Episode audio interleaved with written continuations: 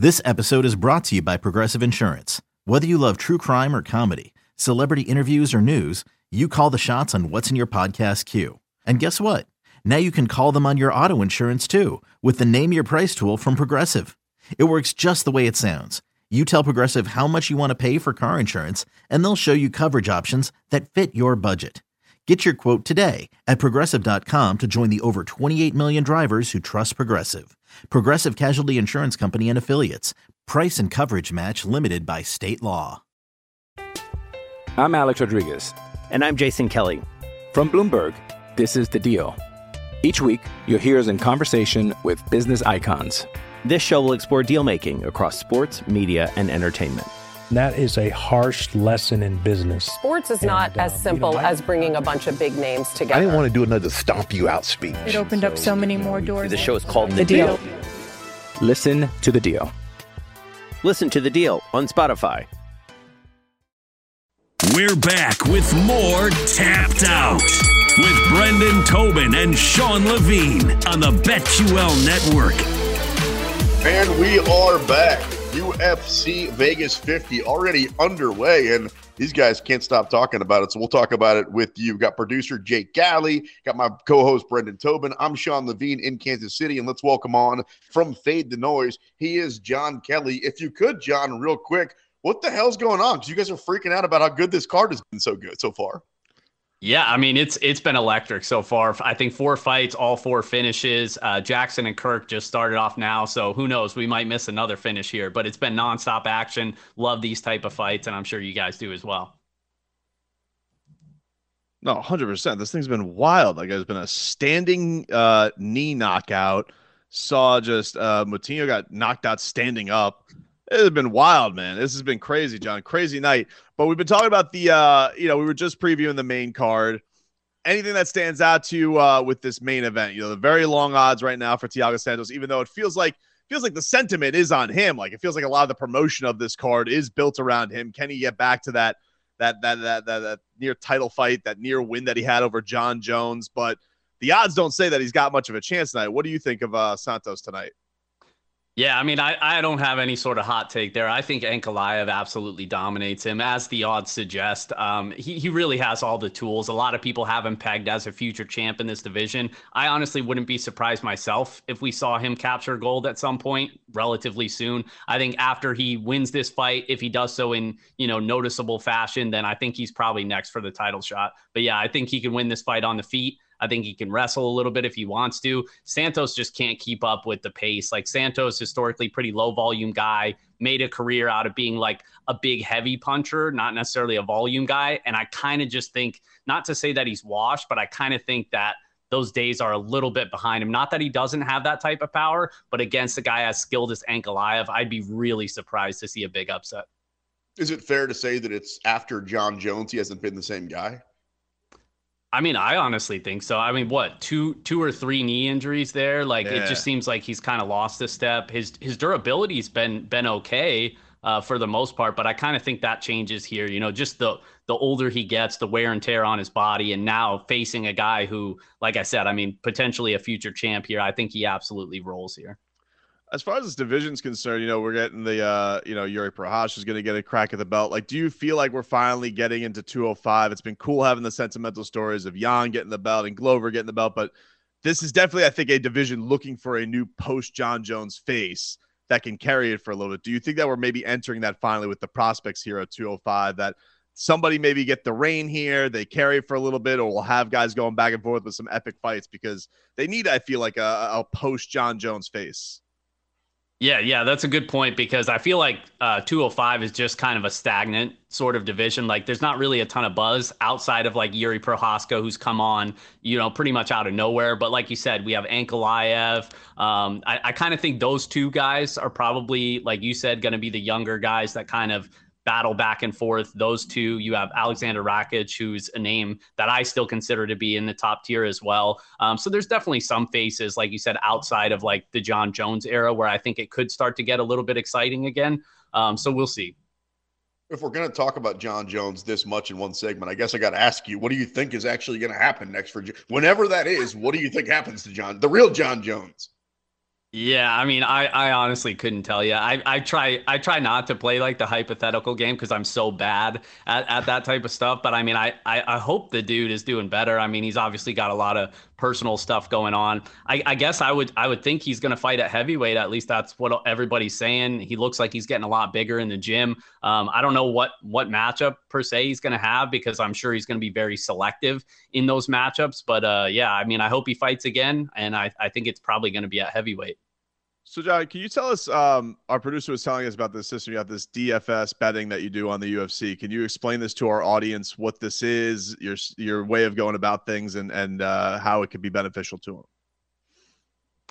Yeah, so for those that don't already know, you can play uh, fantasy just like you do fantasy football. You can do that for the U F C on DraftKings, on FanDuel. There's a couple other sites as well. I mainly play on DraftKings because it's the best. They have the biggest contests. There's a lot of strategy and game theory that goes into it. So basically, for those that don't know, the expensive fighters will be the ones with the highest odds to win, or highest uh, inside the distance uh, probability, like to finish, that sort of thing, because based on DraftKings scoring, those are the ones that are going to score the most. So basically, they give you a salary cap. Um, all the fighters have a salary, and you have like fifty thousand, I think is the salary cap, to make six fighters in a combination of a lineup. And then you put your lineup against other people and you try to score the most points. And then obviously the most points, you win the most money. So there's a lot of, that was a really quick way to explain it, but there's so many levels of game theory and strategy that go into it. Um, I tend to uh, play multiple lineups. So what my, what my basic strategy is, like, I want to target the fights that A, I think are going to end in a finish, because that's just the way you're going to get the most points on DraftKings. But also, um, I'm I'm just really worried about the upside, like not necessarily picking winners. I just want, if my fighters win, I know they're going to score well. And that's sort of my my overall strategy, just real in a very small uh, nutshell. There's obviously a lot more that goes into it. I've done a lot of work um, on my YouTube channel. I've done uh, articles as well, just outlining uh, my my strategy on that. You can find on my YouTube channel at John Kelly D F S, but I go into a lot more detail there, uh, more so than we can do in this uh, short radio segment. Yeah, like John said, follow him at John Kelly D F S, part of the F T N Network. John Kelly joining us here on Tapped Out. Everybody knows that daily fantasy for football and basketball, even baseball, is kind of taken over the last couple of years. Is that the same situation for M M A? I mean, I don't know if I'd say it's taken over, but it's certainly growing with buzz. You know, it seemed like this was kind of like the redheaded stepchild of the daily fantasy industry until COVID hit. And then once COVID hit, it absolutely blew up. I mean, you couldn't have scripted it better with how many more people, how many more eyeballs were on the sport. And you've seen it not just from fantasy, you know, just the sport in general, like E S P N, the the big contract, all those numbers were up. And it's just a trickle down effect where obviously that's going to pour over into the fantasy industry as well. So you've slowly seen the contest get a little bit bigger over time, et cetera, et cetera. So I wouldn't say we're taking over, but we're certainly, you know, carved out a nice little niche to where every single Saturday, I mean, the main tournament is one hundred K to first place uh, minimum. For the pay-per-view cards, they they tend to make them a little bit bigger prize pools. So back in the day, that was not a thing. You did not see contests that big. So it's certainly been on the rise.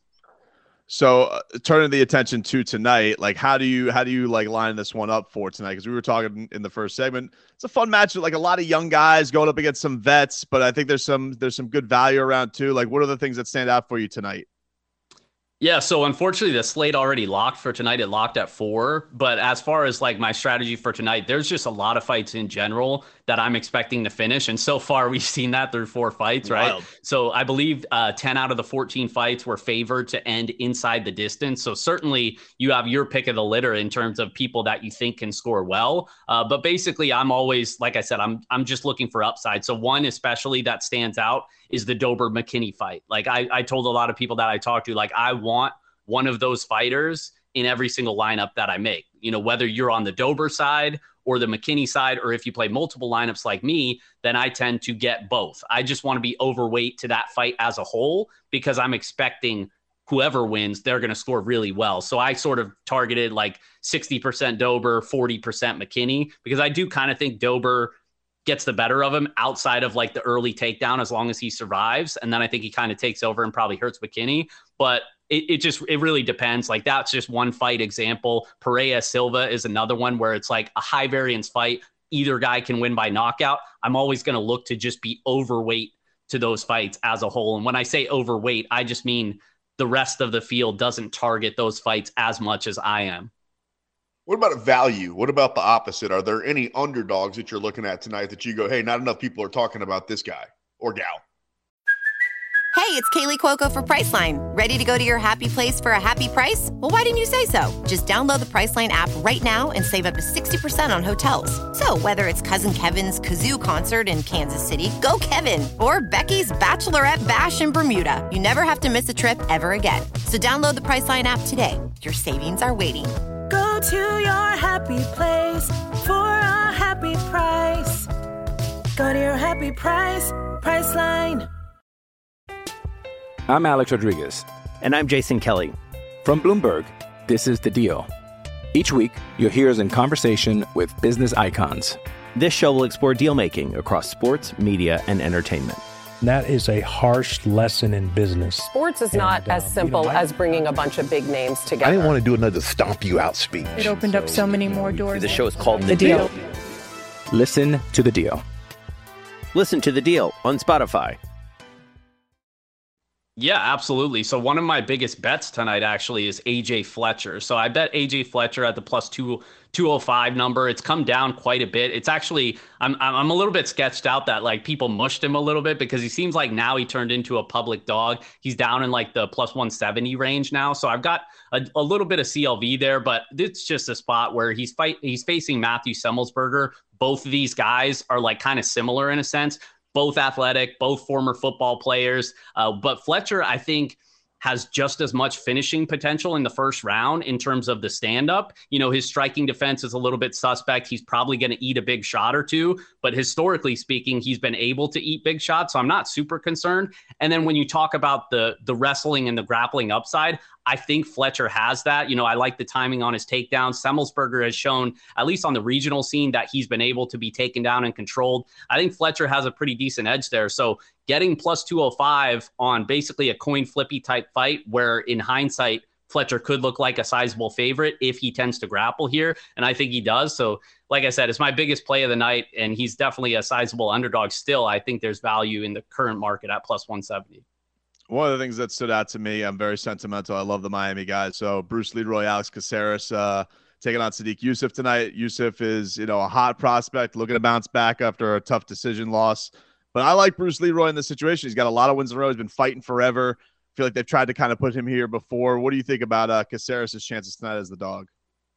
I mean, it should be a fun fight, to be honest with you. I'm I'm actually on the other side, on the Yusuff side, but I mean, I totally understand the play. Caceres has like, I mean, he's been killing it as an as an underdog in most of his fights. He's on what, a five fight win streak. I mean, the level of competition has been a little bit suspect. Uh, Chase Hooper. Um, who else did he fight? Steven Peterson, I want to say, and Kevin Kroom, like just the lower lower barrel guys. So I think this is definitely going to be a step up, at least in terms of recent competition. And Yusuff, where where he struggles is really with the the power hitters. You know, his his chin's a little bit suspect. I don't know if Caceres has that type of power. So it's like, what does a Caceres win look like? I think he he probably needs like a standing back take or something like that. And I'm just not not convinced that he's going to be able to do that against Yusuff here. Follow our guest, John Kelly, at John Kelly D F S. You mentioned power hitters. Masvidal lost the fight last Saturday night to Colby Covington. What's next for both those guys? First, Masvidal. I don't know. That's a good question. I mean, Masvidal, I would say what's next for him, it's got to be some sort of money fight. I mean, that's basically like, shout out to Masvidal. He's made a great name for himself off of like the flying knee against Ben Askren and then like the three-piece in a soda. Like he built his brand from being a, a respected journeyman type of fighter to being like this knockout, you know, B M F guy. And it's just like when you face him against somebody that's actually in that top tier of the welterweight division, like Colby or Usman, that's exactly what's going to happen to him here. We saw that um, last week. So I would say the next thing for him is probably just some sort of money fight, whether that's Nate Diaz. I know there's potential Diaz is going to fight Poirier. Who knows what happens there? Um, maybe they do Conor Diaz. You know, there's so many things, but I would say um, it's got to be some sort of money fight for Masvidal because that's kind of what he is at this stage in his career, is just a, a prize fighter. I mean, how much did you hate last week? Because you're a guy who likes to look for finishes. How much did you hate last week's card with just all the decisions that happened at the top of it?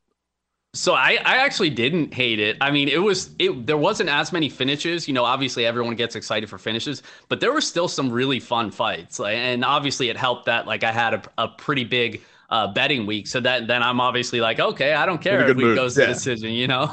But uh, yeah, I mean, it was it was still a fun fight, even if we didn't get the decision. Or what I do you think is next with Thug finish. Nasty? Thug Nasty, he made a name for himself on Saturday night. Huh? Bryce Mitchell. Yes, he did. Unfortunately, I was I was on the uh, Barbosa side on that one, which it did it did not look good. You know, it was kind of a spot where Bryce Mitchell was going to have to prove it to me. You know, the level of competition was certainly a step up. Barbosa's been against some of the toughest guys, both heavy hitters and grapplers, and it, I I just thought he could make Bryce pay a little bit more on his takedown entries. He was able to hurt Bryce's leg a little bit. It, like after two leg kicks, Bryce seemed like he didn't like those leg kicks, but I mean, he pretty much dominated him pillar to post. Barbosa didn't have anything for him once he was taken down. So impressive win by the kid, Bryce Mitchell. Excited to see who he gets next because, uh, yeah, I mean, so far he's looked every bit, every, every bit legit, like from pillar to post. You know, he's out-grappled everybody. I haven't even seen if uh, early odds have come out on this or not, but we got the announcement this week. Michael Chandler is going to be taking on Tony Ferguson. I feel like three years ago, this is a dream matchup before even Michael Chandler's in the U F C and Tony Ferguson is the, the boogeyman of the division. Now we've seen hard times for Tony Ferguson. Chandler's obviously in fight of the year candidate still. Um, what do you make of this early matchup? Does Tony, does, is, is there any nostalgia that he could still summon back? Is he still a guy who could be a contender anymore? Cause we haven't even seen him win a round recently as uh, let alone a fight. So to answer uh, the the first question, can he be a contender? I think absolutely not. You know, and he's kind of shown that, especially in certain matchups. Like you take him down, like that rubber guard style is just not going to work in terms of winning minutes. So and, and he's too liable to play off his back as well. And then and then where where he used to have the striking, you know, that super high pace, very durable. He still still showed he has the durability, but I mean, you take that many punches from Justin Gaethje, like he was doing the chicken dance multiple times in that fight, like. I don't know, man. It's we see it time and time again where if fighters just historically are so durable and then they take so much damage. And then after a point, the chin just starts to go. And I kind of think, you know, that's what I'm expecting over his next couple fights. We'll see if that if that uh, ends up happening. But I, I think the, the matchup certainly favors Michael Chandler just because, you know, he has the power to potentially hurt Ferguson, but he also has the high level wrestling. And I think, you know, Ferguson's proved that multiple times now that he can be taken down and controlled. So I like Michael Chandler there. Follow him at John Kelly D F S on Twitter. That's our guest, John Kelly from Fade the Noise. Coming up next, we're going to give you the tale of the tape right here on the BetQL Network.